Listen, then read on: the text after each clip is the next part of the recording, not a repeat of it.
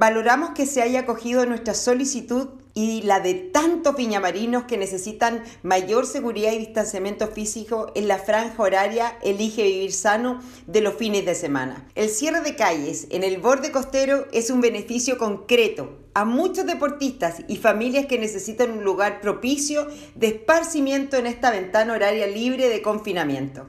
Esta es una petición ciudadana que representa el sentir de muchos vecinos que hoy están confinados la mayor parte del día y que requieren espacios resguardados para realizar actividad física y mantener una vida sana. Agradecemos a la Seremía de Salud y a la Municipalidad de Viña del Mar por haber comprendido la relevancia que esto tiene para la salud tanto física como mental de todos nuestros vecinos viñamarinos. Esta medida cobra más sentido con la ampliación del horario de la franja deportiva. Por eso, reiteramos el llamado. Quienes deseen realizar actividad física los fines de semana de 5 a 10 de la mañana no necesitarán solicitar un permiso comisaría virtual, pero sí deben utilizar mascarillas y respetar el distanciamiento físico en todo momento. Estamos en tiempos críticos y de todos nosotros depende salir de la crisis sanitaria en la que nos encontramos. Respetemos la franja horaria, respetemos al otro para que salgamos adelante.